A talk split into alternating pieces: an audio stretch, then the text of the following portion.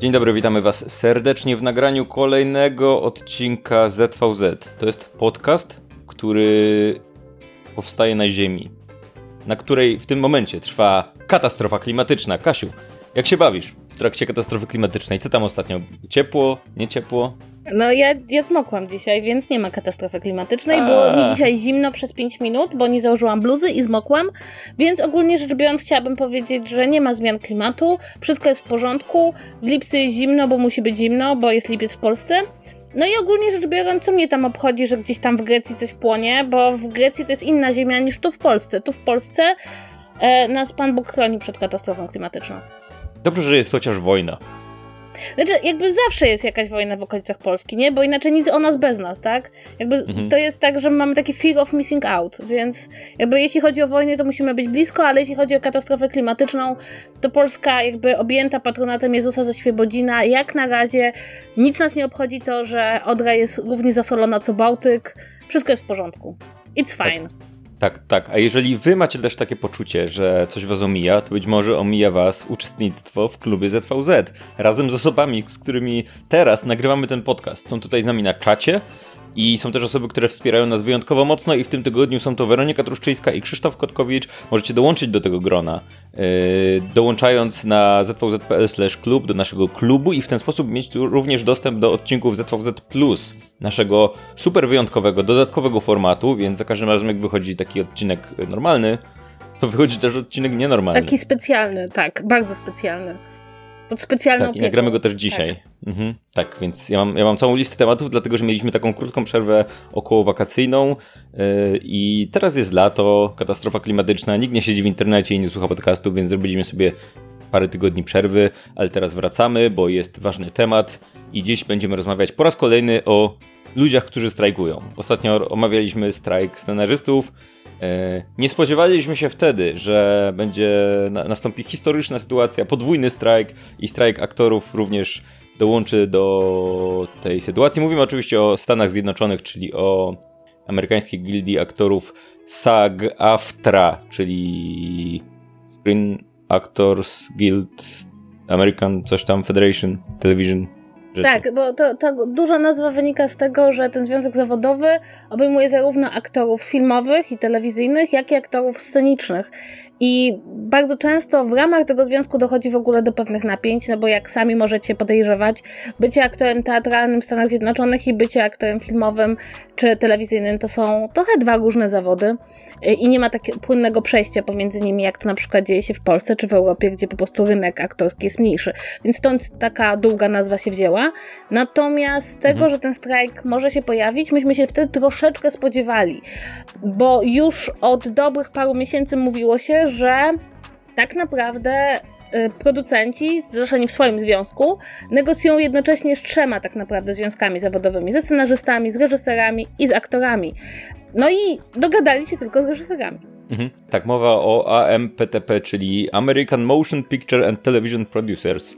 I postaramy się omówić tę sytuację w miarę kompleksowo, biorąc pod uwagę, że kiedy rozmawialiśmy te parę tygodni temu o strajku scenarzystów, no to oczywiście scenarzyści mieli, mają ogromny wpływ na produkcję rzeczy, tak? Ale co mówiliśmy o tym tam, ale jeżeli chodzi o samą wielkość tej grupy, no to o ile pamiętam WGA ma około 20 tysięcy osób zrzeszonych, a w SAG AFTRA jest ile? 160 tysięcy? Coś takiego? Czy ja dobrze teraz mówię, czy coś wymyślam? To znaczy, rzeczywiście to są bez porównania, jeśli chodzi o wielkość, duże związki zawodowe, tak?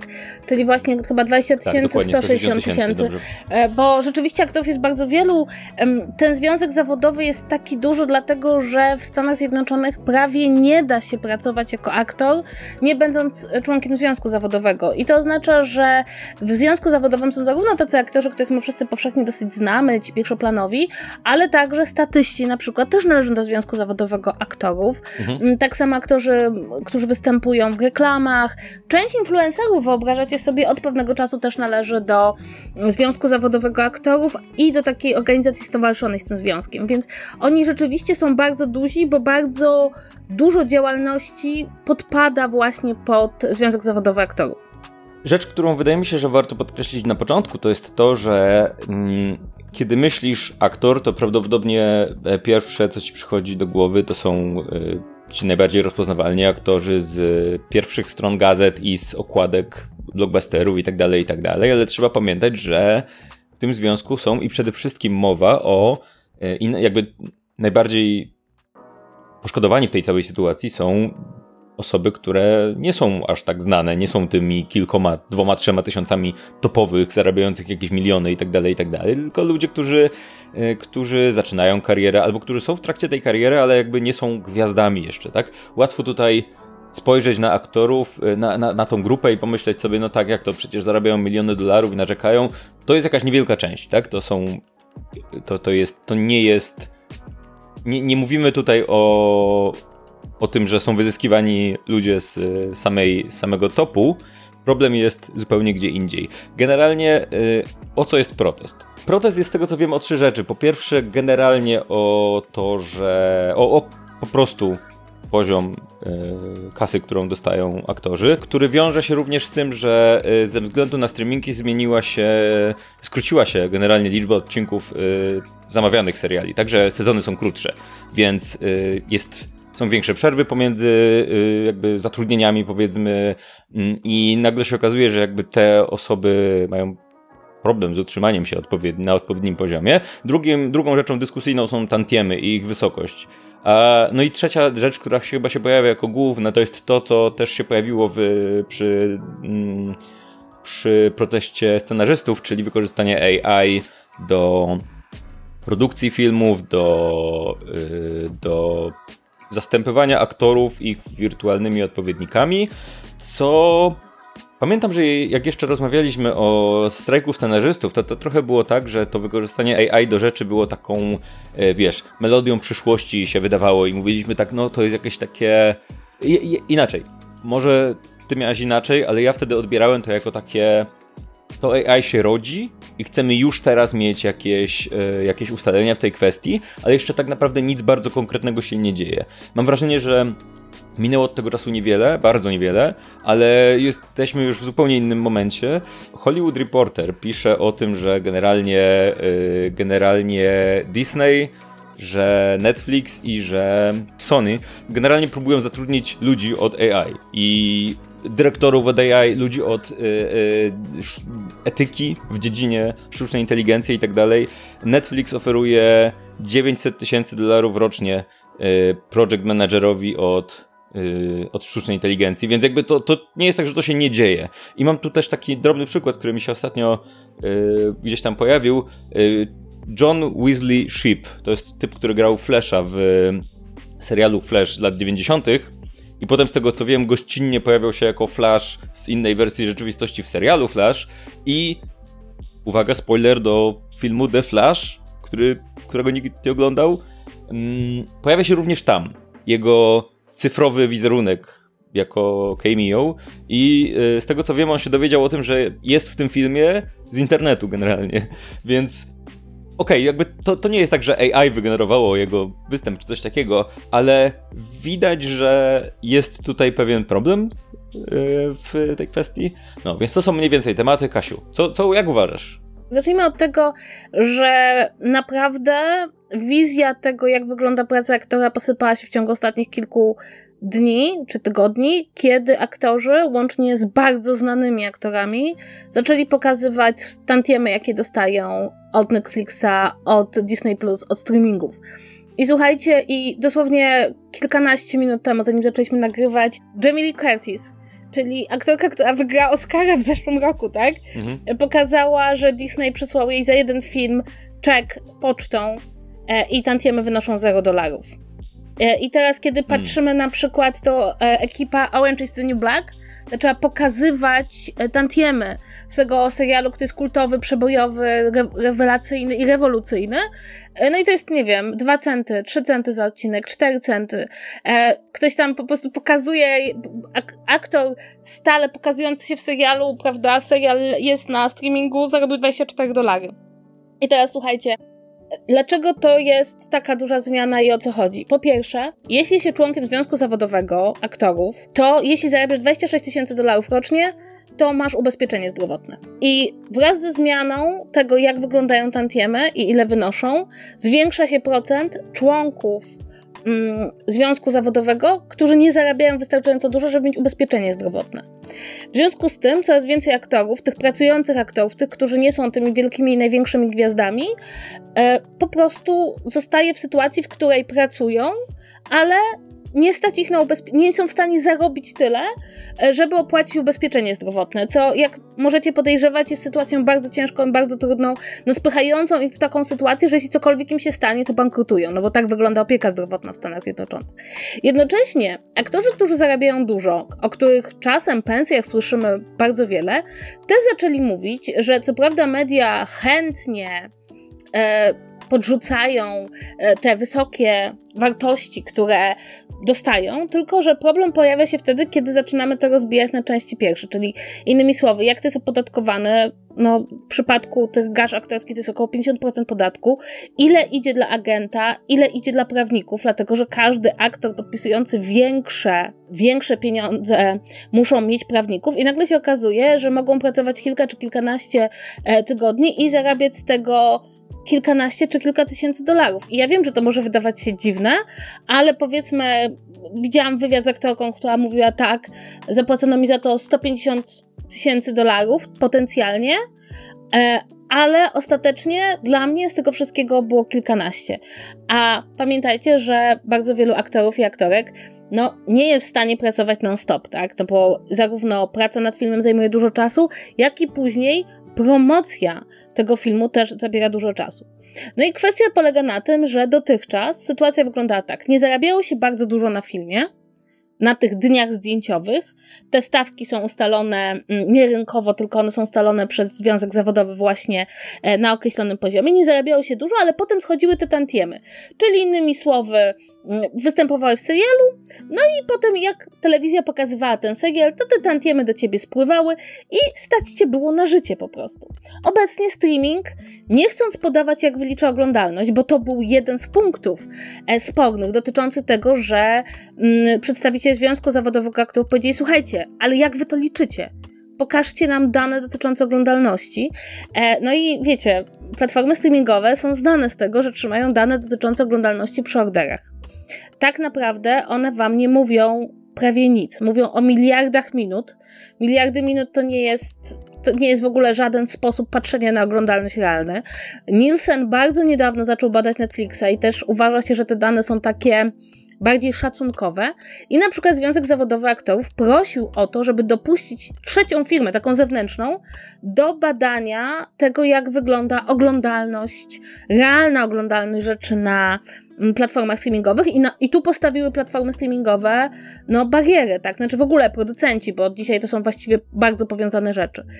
I teraz mamy sytuację taką, że po prostu aktorzy nie są się w stanie utrzymać z grania i nie za bardzo są w stanie uciec z tego systemu, no bo telewizja się kończy, tak realnie zupełnie, a platformy streamingowe są tak mocno powiązane z producentami, że jesteśmy niemalże w sytuacji, jaka była, kiedy istniało tak zwane studio system, w którym to e, wytwórnie posiadały kina, tak? Czyli też właściwie posiadały większość dystrybucji. No i kiedy produkcja i dystrybucja są ze sobą tak mocno powiązane, to wszyscy twórcy tracą dlatego że są absolutnie uzależnieni od warunków stawianych przez producentów. I tak naprawdę ten strajk to jest taki ostatnia próba zachowania nie tylko jakiegokolwiek poziomu życia, tak, ale też jakiejkolwiek wolności. Bo jeśli e, jakby, bo to, co się prezentuje, przyszłość, która jest przed nami, jest taka, że zasadniczo rzecz biorąc, jeśli to aktorzy przegrają i scenarzyści także, no to cofamy się trochę do czasów, kiedy władza aktora, czy scenarzysty, czy reżysera nawet, może reżyserzy się dogadali, nad własną karierą jest bardzo mocno ograniczona, bo gdzie pójdzie? Kto zobaczy jego pracę? Kto mu zapłaci? Więc to są takie bardzo ważne rzeczy, nie tylko z punktu widzenia te, te, tego konkretnego problemu finansowego, a jednocześnie, już tak na sam koniec, to jest też bardzo ważny strajk, z punktu widzenia e, społeczeństwa amerykańskiego obecnie, bo w społeczeństwie amerykańskim podejście do związków zawodowych jest trochę inne niż w Polsce. Jest kilka tylko branży bardzo mocno uzwiązkowionych i w ostatnich latach bardzo dużo robiono na rzecz ograniczeń e, wpływu związków zawodowych. No i to bywało na przykład, nie wiem czy słyszeliście o słynnej katastrofie kolejowej, e, która była w Stanach Zjednoczonych, że tam wybuchła, jakby wykoleił się pociąg z toksycznymi odpadami. No to był wynik tego, że mm, e, wielka firma ograniczała zatrudnienie przy nadzorze bezpieczeństwa pociągów. No i związki zawodowe chciały strajkować, ale ten strajk został powstrzymany, a potem jakby nawet działaniami wychodzącymi z Białego Domu właściwie uniemożliwiony. I teraz jeśli związki zawodowe Hollywood, które zawsze były bardzo mocne, przegrają, no to to będzie znaczyło, że tak naprawdę w Stanach Zjednoczonych dzisiaj już działania związkowe prawie nie mają sensu, a w sytuacji, w której mamy do czynienia z rosnącymi monopolami, ponieważ prawo antymonopolowe w Stanach Zjednoczonych bardzo słabo nie działa, no to sytuacja pracownika zaczyna być no, bardzo beznadziejna. Więc to też jest ten wymiar, który wydaje mi się warto poruszyć, że tu cała Ameryka patrzy, czy związek zawodowy w Stanach Zjednoczonych może jeszcze wygrać, czy też jakby w obliczu rosnącego AI e, tak naprawdę ludzie staną się tak zbędni, że związki zawodowe stracą swoją największą siłę, czyli właśnie e, ten warunek, że jeśli wy nam nie zmienicie praw pracy, to my przestaniemy pracować. Tak, zwłaszcza, że mm, warto tutaj się przyjrzeć generalnie temu, jaka jest odpowiedź. To znaczy w kwestii tantiem czy pieniędzy przede wszystkim generalna odpowiedź producentów w tym momencie jest taka, że nie ma pieniążków. Powiedział pan Bob Iger, zarabiający 27 milionów dolarów rocznie CEO Disneya. Mm, WGA tutaj zwraca uwagę na to, że mm, e, David Zaslav, czyli inaczej nazywany David Zostaw, proszę już nie usuwaj naszych seriali z platformy Max, czyli CEO Warner Bros. Discovery Incorporated, zarobił w ciągu ostatnich pięciu lat, mam tutaj statystykę, jest nagłówka CNBC, 498 milionów dolarów, czyli średnio 384 razy więcej niż przeciętny scenarzysta, tak więc to jest kwestia kasy. Mm, I generalnie kwestia jest, problem jest taki, że, że ktoś, nie wiadomo dokładnie kto, ale chodzi o Boba Egera.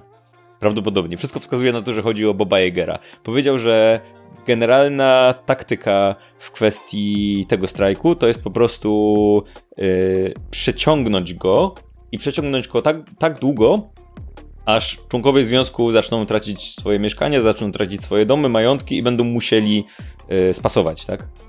Co y, ta osoba, którą być może jest lub nie jest Bob Iger, proszę nas nie pozywać, panie Disneyu, mm, określiła jako konieczne ukrycieństwo czy coś takiego, nie? To jest mniej więcej vibe. Jeżeli jesteście jeszcze niewystarczająco wkurzeni, to nie wiem, czy słyszałaś, Kasiu, o sprawie drzew? Tak, tak. Sprawa drzew tak. polega na tym, że, mm, że Universal y, bezprawnie zaczął ścinać czy przycinać drzewa y, w miejscu, w którym y, blisko terenu wytwórni, w miejscu, w którym ludzie protestują, tak?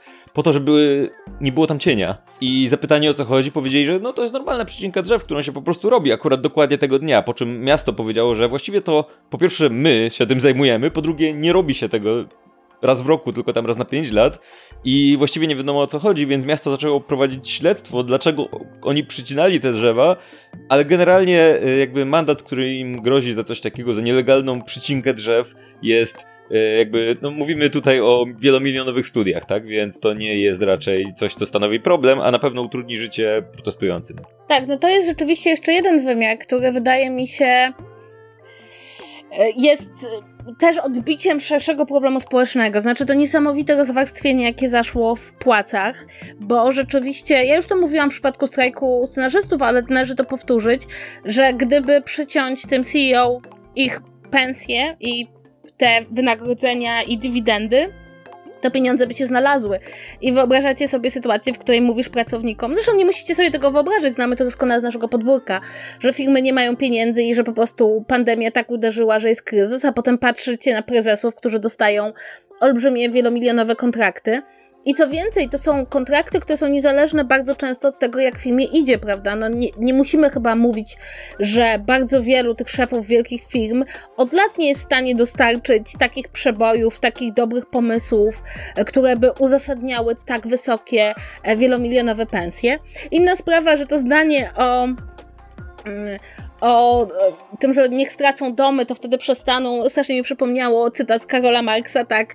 E, mówimy o związkach zawodowych, więc wyszedł Karol Marx, który stwierdził, że proletariusze nie mają w rewolucji do stracenia nic oprócz swoich kajdan.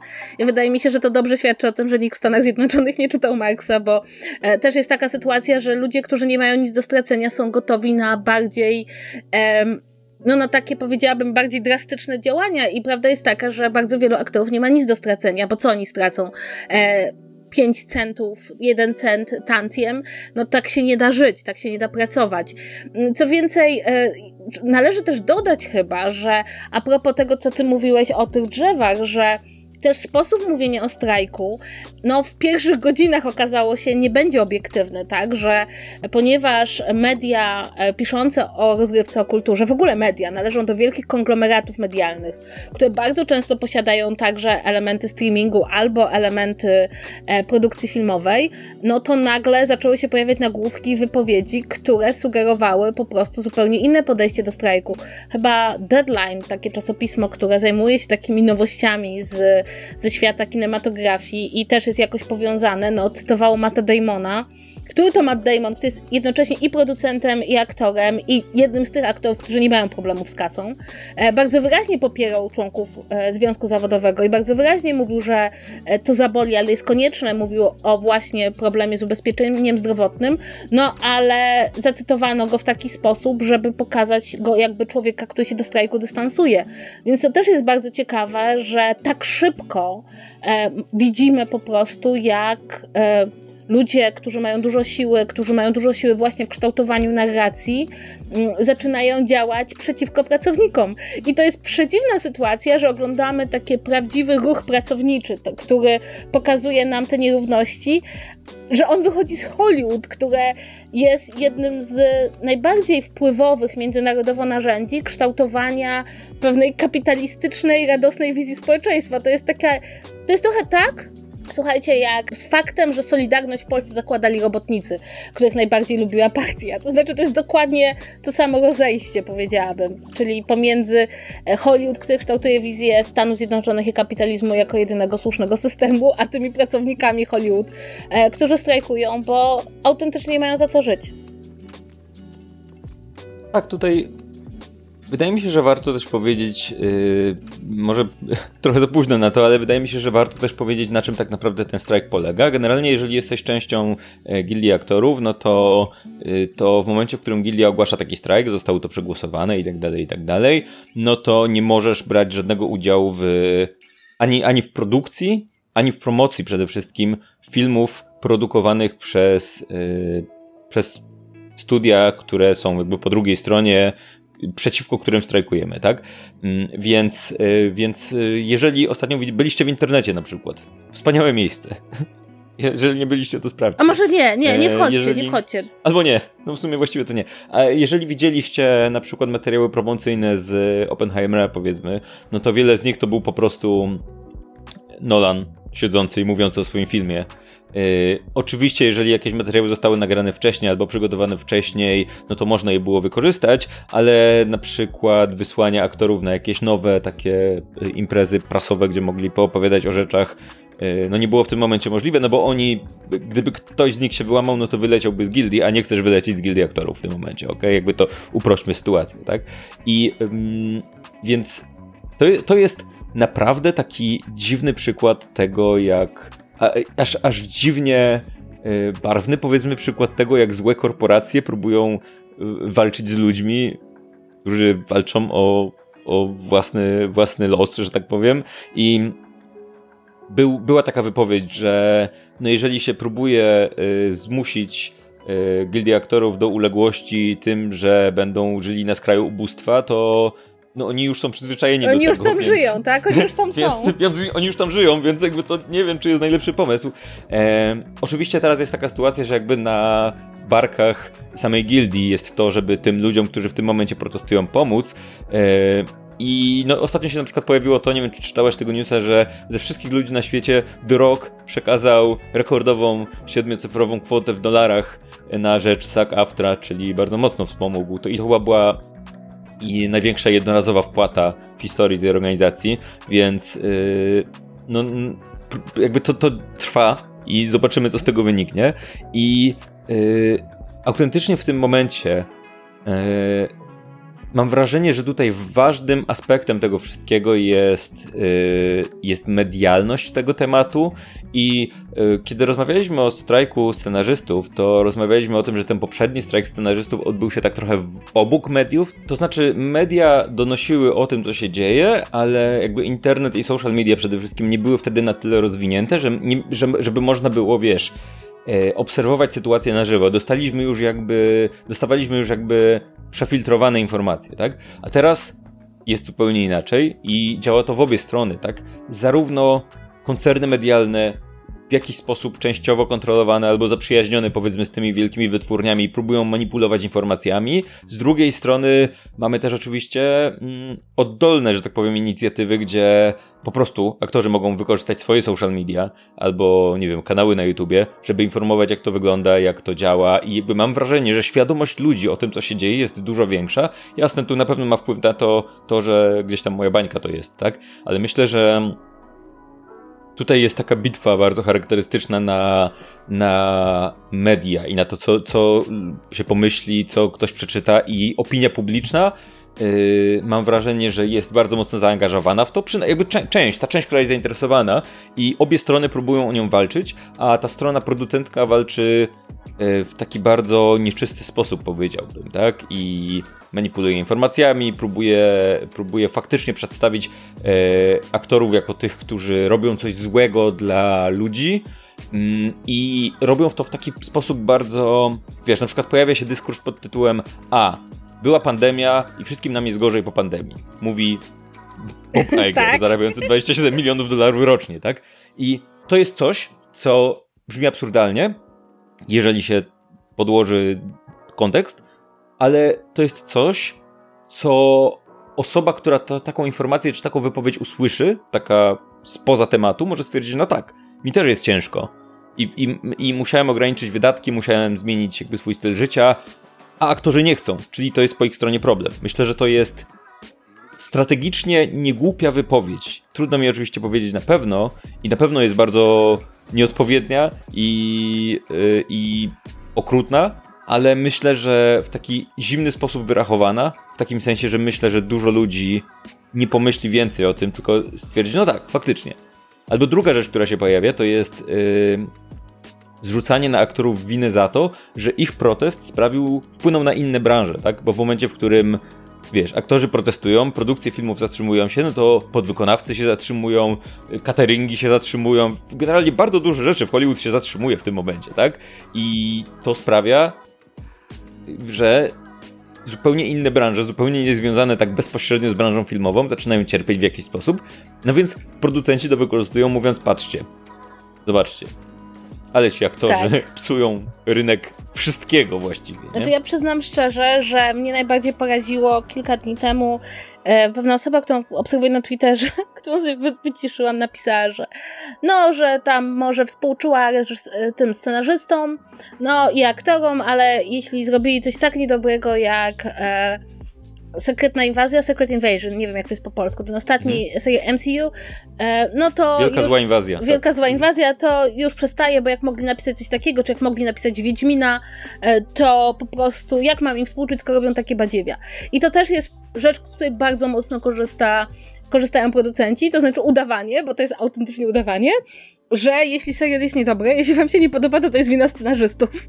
E, tak, tak, nie jest. No, tak, no bo generalnie scenarzyści są osobami decyzyjnymi przy serialu. Najbardziej Siadają, po prostu. Piszą scenariusz, taki jak uważają, że powinien być i ten serial powstaje, a po prostu, a producent w tej sytuacji nie ma nic do gadania, Absolutnie. po prostu musi zaakceptować to, co zrobił artysta. To nie tak, to nie tak, że producenci właściwie nie chcą żadnych artystycznych wizji, ani artystycznych decyzji. I to, to nie tak, że producenci chcieliby właściwie scenariuszy generowanych przez AI na bazie tego, co do tej pory się sprzedało, żeby tworzyć możliwe bezpieczne produkcje bez ryzyka. Tak, no i to jest, to jest niesamowite. To znaczy, rzeczywiście. Y to wynika z tego, że producenci bardzo mocno, e, zresztą tak jest, tak, pcha się nas, e, jak oglądamy, recenzujemy, rozmawiamy o filmach, o, do przekonania, że tak naprawdę decyzyjni są reżyserzy, aktorzy, scenarzyści, showrunnerzy, no a ten producent daje tylko pieniądze. No tak, to tak nie wygląda. E, o tym, co się kręci, jak się kręci, jak wyglądają te historie, tak naprawdę w olbrzymim stopniu decydują e, producenci. Zresztą e, też to jest trochę tak, jak wielokrotnie o tym mówiliśmy, ale to warto wspomnieć, że tak, te rzeczy są gorsze, ale to dlatego, że produkcja tworzy takie warunki, w których te rzeczy nie mogą być lepsze. Scenarzyści strajkują o lepsze warunki pracy, żeby pisać lepsze scenariusze, bo w tych warunkach, w których żyją się nie da. E, ludzie od efektów specjalnych wielokrotnie mówili o tym, że jeśli nie podoba wam się jakoś efektów specjalnych, to nie możecie mieć pretensji do twórców efektów specjalnych, tylko do producentów, którzy e, płacą mało, wymagają niemożliwego bardzo często i przycinają jeszcze czas, zmieniają zdanie, a potem dostajesz efekt końcowy końcowy i nie myślisz sobie, ja pierdolę, ten producent powinien zapłacić więcej studiu, które robi efekty specjalne, tylko myślisz sobie, ja pierdolę, spece od efektów specjalnych nie znają się na swojej robocie. To jest jeszcze dodatkowo sytuacja, jakby jest za mało ludzi, którzy dobrze robią efekty specjalne na ilość pracy, która jest wymagana. Więc w momencie, w którym dostajesz bardzo, bardzo dużo do zrobienia, to siłą rzeczy zaczynasz przydzielać mniej pracowników albo mniej doświadczonych pracowników do danej rzeczy. A problem jest na przykład taki, i tutaj pokazuje to wagę związku zawodowego, że nie ma związku zawodowego twórców efektów specjalnych. Co więcej, Niektóre z tych y, firm produkujących efekty specjalne same w sobie są na tyle duże, że jakby pracownicy y, sami zaprotestowali w ramach tej, w ramach, wiesz, związku w tej firmie na przykład, to, y, to mogłoby to wpłynąć na stan rzeczy. Problem polega na tym, że na przykład Weta Digital nie zatrudnia ludzi, tylko zatrudnia ich jako pracowników kontraktowych. Klasyka. Żeby, żeby ominąć odpowiednie prawa pracownicze i tak dalej, i tak dalej, i uniemożliwić im de facto strajkowanie. Yy, więc yy, i to wszystko się jakby, wiesz, to nie jest tak, że wiesz, aktorzy mają problem, a nikt inny nie ma. To jest generalnie tak, że aktorzy mają gildię i, i to jest ważne. I no, ta sytuacja jest nieciekawa również w innych dziedzinach produkcji filmów. Tak, tak zresztą nie? niedawno e, decyzję o założeniu związku zawodowego podjęli ludzie od animacji, którzy także zmagają się po prostu z tym, że no, animatorów się wyjątkowo źle traktuje i bardzo często daje im się takie budżety, że nie są w stanie zrobić tego, co by chcieli, a oczywiście potem siedzą ludzie w internecie i mówią, Boże, jak to jest źle zanimowane, jak oni mogli coś takiego zrobić, więc to jest problem rzeczywiście taki, że każdy będzie źle pracował, jeśli stworzy mu do tego odpowiednie warunki. I to jest trochę tak, że producenci i w ogóle te wielkie firmy produkcyjne robią bardzo dużo, żeby stworzyć złe warunki pracy, ale kiedy zaczynamy wszyscy odczuwać tego skutki, no to oczywiście zamiast powiedzieć my bad, zrobiliśmy złe warunki pracy, e, to mówią, no jak oni mogą tak źle pracować. No każdy z nas w złych warunkach jest w stanie źle pracować. Więc tak to wygląda. Jeśli chodzi o aktorów, no to rzeczywiście tutaj e, tej złej pracy też widzimy dużo, tak? Ponieważ nie ukrywajmy, że to, jak wygląda obecnie bycie aktorem, oznacza, że jeśli nie masz zaplecza finansowego, które jest w stanie cię utrzymać wtedy, kiedy nie dostajesz pieniędzy, no to kariera aktorska staje się coraz trudniejsza. Jakby, jak masz zostać aktorem, jak masz być aktorem, skoro nie sposób się z tego utrzymać. I jeśli pamiętacie, parę miesięcy temu e, internet się zorientował, że wszyscy nowi aktorzy, którzy są w serialach, telewizji, e, w filmach, o których tyle słyszymy, tak naprawdę są dzieci aktorów, tak? To było to tak wielkie hasło mhm. Nepo Babies. No i to jest skutek takich warunków, no bo kto ma wystarczająco dużo kasy, dojścia, e, jakby świadomości tego, że ktoś go utrzyma, niż ludzie z klasy, która już tą kasę ma. Więc jasne jest, że dużo łatwiej jest próbować swoich sił w aktorstwie dzieciakom z dosyć zamożnych tych rodzin znanych aktorów, niż powiedzmy dzieciakom, które takiego zaplecza nie będą miały. I ja wam powiem, to nie jest problem tylko Stanów Zjednoczonych. To, to był ten problem. Brytyjczycy zorientowali się parę lat temu, że na przykład całe te ich nowe pokolenie aktorów, tak, Eddie Redmayne, Tom Hiddleston, Benedict Cumberbatch, oni wszyscy chodzili do bardzo drogich prywatnych szkół Eddie Redmayne chodził do jednej klasy z księciem Williamem, tak? Tom Hiddleston skończył Oxford, dlatego że wykształcenie aktorskie w, w Wielkiej Brytanii, które jest bardzo ważne, jest tak drogie, że stać na to tylko osoby e, z wyższej klasy średniej albo z tej, no, z tej najwyższej klasy. A to oznacza oczywiście, że jest mnóstwo utalentowanych osób, których nie stać na bycie aktorami, e, co wpływa na ten, na ten fach, bo przecież jak spojrzycie sobie na przykład na biografie aktorskie jeszcze sprzed 30-40 lat, no to tam było dużo więcej osób, e, które wywodziły się z niższych warstw społecznych, które wyszły bardzo często z niczego e, i utrzymały się dzięki aktorstwu. A dzisiaj, żeby wejść do tego zawodu, musisz mieć kasę na wstępie. A to też jest, to też wpływa na to, kogo oglądamy na ekranie, więc te wszystkie rzeczy są ze sobą bardzo mocno powiązane. One się mogą wydawać osobne, mm, ale tak naprawdę pokazują nam, jak bardzo pieniądze determinują, e, jak, wygląda, jak wyglądają ludzie, których widzimy na ekranie i kim są i jakie mają doświadczenia. Jestem pod wrażeniem tego, że udało ci się jakoś powiązać Benedykta Cumberbatcha z protestem Dziękuję. amerykańskich aktorów. Dziękuję. Udało dziękuję. się. Tak, ja to, tak. wiesz, ale wiesz, kminiłam całą noc. Ja myślałam, kurde, jak to zrobić? Wiesz co, ale w ogóle y, brytyjski przemysł, że tak powiem, y, produkcyjny to jest, wiesz, Steven Moffat będący showrunnerem serialu, którego producentką jest jego teściowa i coś tam, a żona coś tam robi, reklamuje, wiesz. E, więc e, no, to, jest, to jest zupełnie inna sytuacja, ale mam na przykład też e, anegdotę ciekawą. Kojarzysz Dawaj. takiego aktora, który nazywa się Alan Richson? Alan Richson? To jest taki mniejszy aktor serialowy, on, znaczy nie jest mniejszy, jest fizycznie bardzo duży i on gra, y, jak się nazywa ten taki, jest ta taka seria, ten serial, wcześniej był film i Tom Cruise grał takiego dużego, wysokiego typa jakimś cudem i teraz jest serial Richter? o tym. Richter, Richter, Richter. E, Richer. Wiem, taki wielki, kwadratowy typ, taki przystojny. Tak, taki, no, tak. taki dokładnie. I on, on grał bardzo specyficzną postać w filmie, który być może widziałaś. I był to jeden z żółwi, w żółwiach ninja, wyprodukowanych przez Michaela Beya. No, kultowa produkcja. Tak. I um, nie wiem, czy słyszałaś jego wywiad, aktora, nie żółwia, o tym, jak wyglądała produkcja tego filmu? Tam była jakaś produkcja? Nie, tak, bo to, tak, to jest straszna to jest kupa niesamowita film, więc... rzecz. Generalnie kwestia jest taka.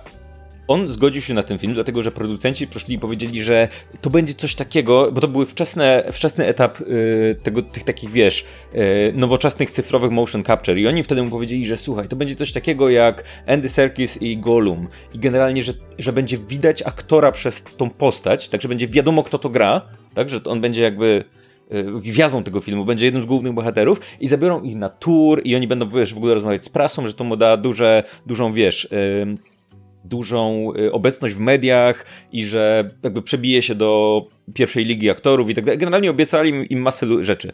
Yy, I teraz tak, potem się okazało, że nie, jakby żadna z tych rzeczy nie była prawdą generalnie. Tych, w, w, tych żółwiach jakby kompletnie nie było widać twarzy tych aktorów. Co więcej, oni nie pozwolili im yy, brać udziału w rozmowach z mediami i nie, nie pozwolili im udzielać wywiadów, a mediom powiedzieli, że aktorzy nie chcą. Co więcej, co jest w ogóle super interesujące, nie mieli zapewnionej płatności za nadgodziny. Co oznaczało, że jeżeli zwijali produkcję, to yy, producent zapewniał yy, transport wszystkim ludziom z załogi, ich zostawiali na koniec w strojach żółwi w ogóle do tego. Ja pierdolę. Jakiś tam, wiesz, i i często oni, on tam opowiada, że często było tak, że w ogóle wszyscy wyjeżdżali, a oni siedzieli i czekali na jakieś taksówki, tam w zamkniętym, na zamkniętym planie już, siedząc tam, wiesz, z tym całym sprzętem i tak dalej, jako ostatni, bo wszystkich innych trzeba było zawinąć wcześniej, dlatego że inaczej musieliby im płacić za nadgodzinę, a im nie trzeba było, więc można było zostawić cztery żółwie, jakby wszystko spoko. Ja e, tak. Więc tam podobno była jakaś totalnie chaotyczna yy, produkcja, po której wszyscy aktorzy mówią, że to jest najgorsza rzecz, przy jakiej kiedykolwiek pracowali i bardzo zły przykład tego, jak się traktuje aktorów, nie? Ale takich sytuacji jest dużo. Jak sobie poszukacie na YouTubie, to jest sporo historii aktorów o tym, jak generalnie takich właśnie jakby drugoplanowych aktorów, czy, czy może tych takich mniej wziętych, o tym jak czasem gówniane jest ich pracy i jak są czasem źle traktowani. I mam wrażenie, że generalnie cała ta sytuacja to jest absurdalny poziom yy, takiego zła korporacja kontra ludzie, którzy próbują wiązać koniec z końcem. I mam wrażenie, że Hollywood przez długi czas było pokazywane jako to taka, wiesz, yy, Fabryka Marzeń, niesamowita niesamowite złoty, błyszczący, tak, tak słodki, że aż się chce go polizać przemysł, który który jest jakąś taką krainą marzeń i niesamowitą rzeczą, a coraz częściej okazuje się, że być może jest, ale dla jakiegoś niewielkiego grona, a dla całej masy ludzi to jest konieczność mm, łapania jakichś drobnych prac za często psie pieniądze i często, nie żebym miał coś do psów, nie? Y, I często y, dodatkowo dorabiania w knajpach, nie knajpach i tak dalej, żeby cokolwiek połączyć i jednocześnie jest taka duża dys dysproporcja siły pomiędzy producentami, którzy dyktują warunki i coraz gorszej ta sytuacja wygląda dla aktorów i myślę, że dziś dużo więcej się o tym mówi, dużo więcej się to pokazuje i teraz mamy takie ostateczne starcie, gdzie faktycznie wiesz, producenci próbują na przetrzymanie to wszystko to wszystko, jakby reagować na przetrzymanie, żeby zachować to status quo. A jednocześnie mam wrażenie, że aktorzy na tym etapie są na tyle zdesperowani, że sobie na to nie pozwolą, więc no ciekawy jestem, jak to się skończy. Tutaj mamy pytanie z naszego czatu. Wniosek jest taki, że streamingi są złe, a ja mam mieć wyrzuty sumienia, że oglądam Netflixa. I od razu chcę powiedzieć, to nie jest tak, że streamingi są złe. E, dlatego dużo mówimy o streamingach, dlatego że między innymi Netflix przez bardzo wiele lat nie był członkiem tego stowarzyszenia, z którym negocjują obecnie aktorzy. On wszedł do tego stowarzyszenia bardzo niedawno. To jest pierwszy raz, kiedy Netflix negocjuje razem z pozostałymi producentami. I ogólnie rzecz biorąc, powiedzmy sobie jedno. Nigdy w historii Hollywood producenci nie byli dobrzy. Jest, to nie jest przypadek, że producent filmowy jest y, jakby przedstawiany i jest takim uosobieniem człowieka, który potrafi sobie załatwić wszystko i zarobić dużo pieniędzy, ale cudzym kosztem. Y, I ogólnie producenci filmowi nigdy nie cieszyli się dobrą sławą. I sami aktorzy mówią bardzo wyraźnie, że nie chcą, żeby kasować Netflixa.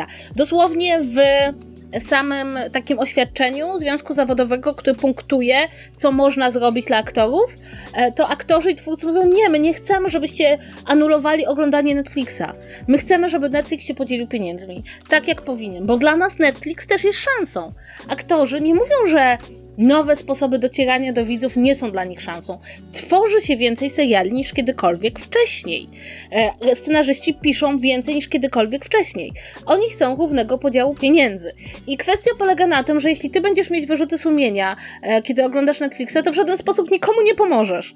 E, natomiast możemy pomóc, mówiąc po prostu głośno, że tam, gdzie pojawiają się tak wielkie dysproporcje w zarobkach, pojawiają się gorsze produkty i także, że te pieniądze tam są i można je podzielić inaczej. I od razu chcę powiedzieć, ja zajmuję się historią e, kinematografii i nie, jakby wszystko, co widzicie e, od Oscarów po właśnie istnienie związków zawodowych wynika z tego, że producenci zawsze chcieli wziąć najwięcej pieniędzy dla siebie.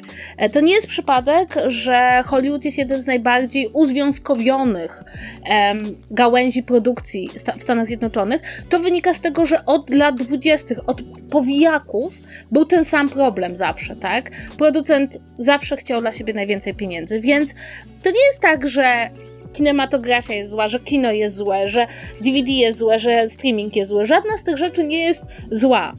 Zła jest chciwość, a chciwość jest bardzo wyraźna w Hollywood i zawsze była i właśnie nadzieję w tym, że dzięki działaniom związkowym uda się to jakoś inaczej rozwiązać. Zresztą tu warto przypomnieć, że związkowcy, zarówno scenarzyści, jak i aktorzy w poprzednich latach, w czasie poprzednich strajków, zwykle wygrywali, tak? Znaczy, zwykle okazywało się, że mają jednak wystarczająco dużo argumentu.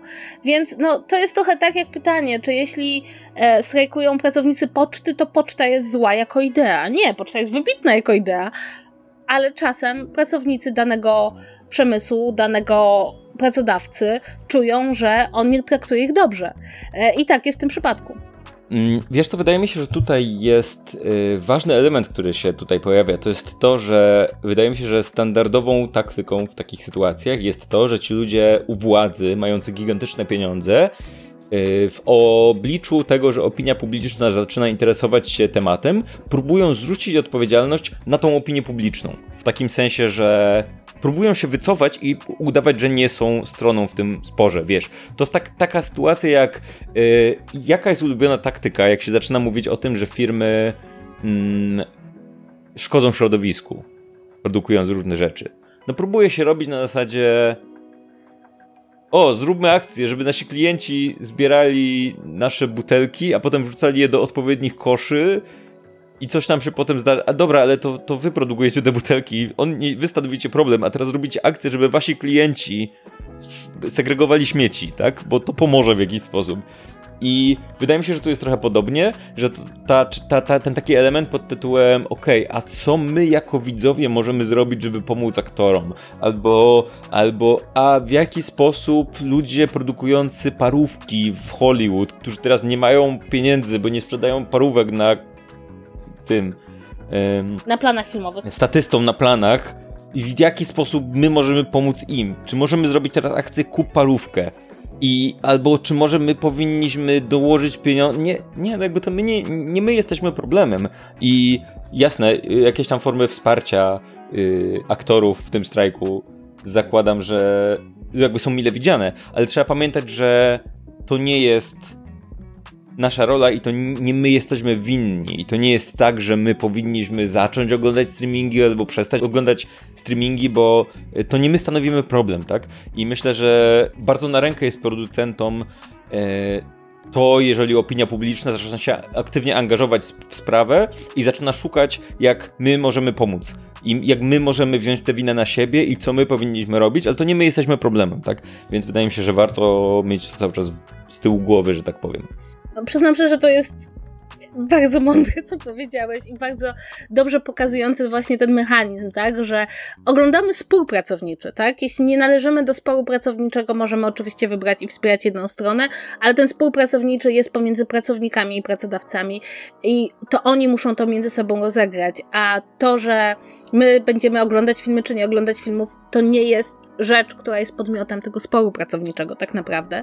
Jednocześnie jest tylko jedna grupa, która rzeczywiście tak na marginesie już kończę trochę, znalazła się gdzieś w tym oku cyklonu, to są amerykańscy influencerzy zajmujący się e, kinematografią, e, dlatego, że rzeczywiście e, pojawił się problem, bo bardzo często zaprasza się ich na premiery filmowe, bardzo wielu influencerów, no jakby w Polsce też się influencerów zaprasza na premiery filmowe, tylko że one są jakby takie mniej, mniej znaczące. E, no i pojawiło się pytanie, czy influencerzy powinni brać w nich udział, jeśli nie biorą aktorzy. Dlatego, że rzeczywiście aktorzy i Związek Zawodowy Aktorów zwrócił uwagę, że to może być pewne zagrożenie. To znaczy, że aktorzy się nie pojawiają, no ale zapraszamy naprawdę znanych influencerów. No i to rzeczywiście ponownie odbiera trochę pracy, tak? Pozwala przywrócić jakąś równowagę na tym czerwonym dywanie. E, I rzeczywiście wydano e, pewne oświadczenie dla influencerów, że jak najbardziej mogą pisać o kinie, mogą oglądać filmy, mogą recenzować i że to nawet jest przez związek, e, no jest zachęca do tego że jeśli mają jakąś umowę o współpracy, to jak najbardziej ona ich obowiązuje. Natomiast, że jeśli mogą, to żeby nie brali udziału w właśnie w takich e, premierach, tych wielkich premierach jako ich gwiazdy. No i żeby zdawali sobie sprawę, że prawda, no na prośbę o wywiad im także e, aktorzy odmówią. No i ja jestem na przykład taką obserwatorką amerykańskiego TikToka, e, na którym rozmawia się o filmach i serialach.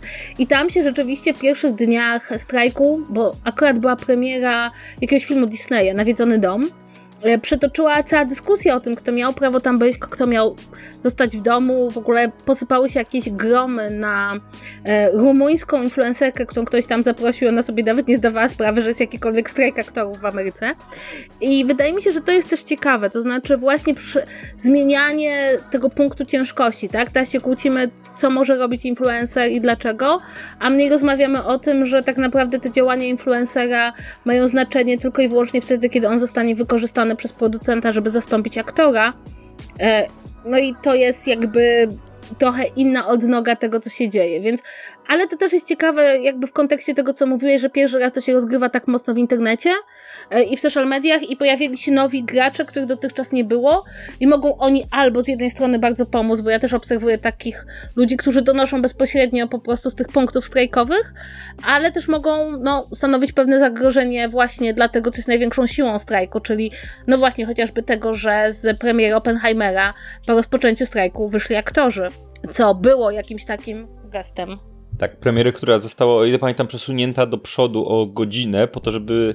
W nadziei, tak, że. No, oni przeszli przez czerwony dywan. Tak, tak, bo aktorzy jakby mają kontrakt, tak? To nie jest tak, że oni idą na, na tą premierę, bo yy, mają taką chcą, ochotę. Tak. Ale e, więc w sytuacji, w której ta premiera została przesunięta godzinę przed rozpoczęciem strajku, jakby świadomie, no to oni musieli przejść przez ten czerwony dywan, udzielić kilku wywiadów. No i w momencie, w którym rozpoczął się strajk, no to wyszli, powiedzieli nara i e, Christopher Nolan wyszedł i powiedział, słuchajcie, nie ma aktorów na naszym spotkaniu, bo zaczęli protestować i robią transparenty, nie? E, tak, więc no to też wyraźny moment. No ale to jest e, ten, to jest jeszcze mm, jedna ciekawa rzecz, prawda? Nie wiem, czy złapałeś się na dyskusję o Comic-Conie. Co się stanie z Comic-Conem? Bo... Ja zauważyłem, że Comic-Con teraz jest imprezą grową się okazał. Słuchaj, to jest niesamowite. No właśnie. Jakby Comic-Con nagle okazało się przerażające, że będzie musiał być o komiksach. Hmm, no tak. O komiksach i grach wideo w ogóle wow. Yy, co się wydarzyło? Yy, dobrze, to tyle od nas w kwestii strajku aktorów. Mamy nadzieję, że odcinek Wam się spodobał. Jeżeli macie jakieś opinie na ten temat, kontakt małpa.zvz.pl albo Paweł małpa.zvz.pl albo Kasia małpa.zvz.pl jeżeli chcecie, żeby ta druga osoba nie usłyszała tych opinii i chcecie nam w sekrecie coś powiedzieć. I cóż, wydaje mi się, że o branży jeszcze sobie i tworzeniu filmów sobie jeszcze porozmawiamy, bo mamy taki temat, który jest. Yy, który ja bym. Ja zaproponowałem teraz ostatnio. Jest to temat o efektach specjalnych przy okazji tego, że Oppenheimer ma nie ma CGI, albo ma bardzo mało CGI, zależy od definicji CGI i od tego, jak to traktujecie. I to, że ludzie, yy, duża część ludzi z, jakby yy, zareagowała na to takim wreszcie prawdziwe efekty specjalne. Mimo, że właściwie CGI jakby jako yy, same, same w sobie nie jest, nie jest złym, ani żadną y, gorszą formą y, twórczości, że tak powiem, ale dlaczego mamy taką percepcję tego. Wydaje mi się, że to jest temat, do którego wrócimy. Yy, zobaczymy w którym odcinku. Być może w najbliższym, być może nie. Zobaczymy, co się wydarzy, więc yy, jakby o branży filmowej sobie jeszcze porozmawiamy. I tak. Przypominamy, że jest klub ZVZ i w tym klubie ZVZ już za chwilę nagramy odcinek ZVZ Plus, w którym porozmawiamy sobie być może o trochę lżejszych tematach, więc zapraszamy tam i jak wejdziecie na zvz.pl/klub, to dowiecie się jak do naszego klubu dołączyć i jest też yy, w ramach klubu Discord, na którym ostatnio rozgrywają się niesamowite dyskusje, również na kanale Filmy, gdzie yy, widziałem rozległe omówienia Barbie, w których nie mogłem uczestniczyć, dlatego że jeszcze nie widziałem filmu. E, ale zapraszamy na Discorda naszego i jeszcze raz, Weronika Truszczyńska i Krzysztof Kotkowicz wyjątkowo mocno nas wspierają na naszym najwyższym progu, za co bardzo dziękujemy. I co? Tyle jeżeli chodzi o, o ten odcinek, a my idziemy nagrywać ZVZ+. Dzięki, że wpadliście do nas. Trzymajcie się i papa. Pa, pa.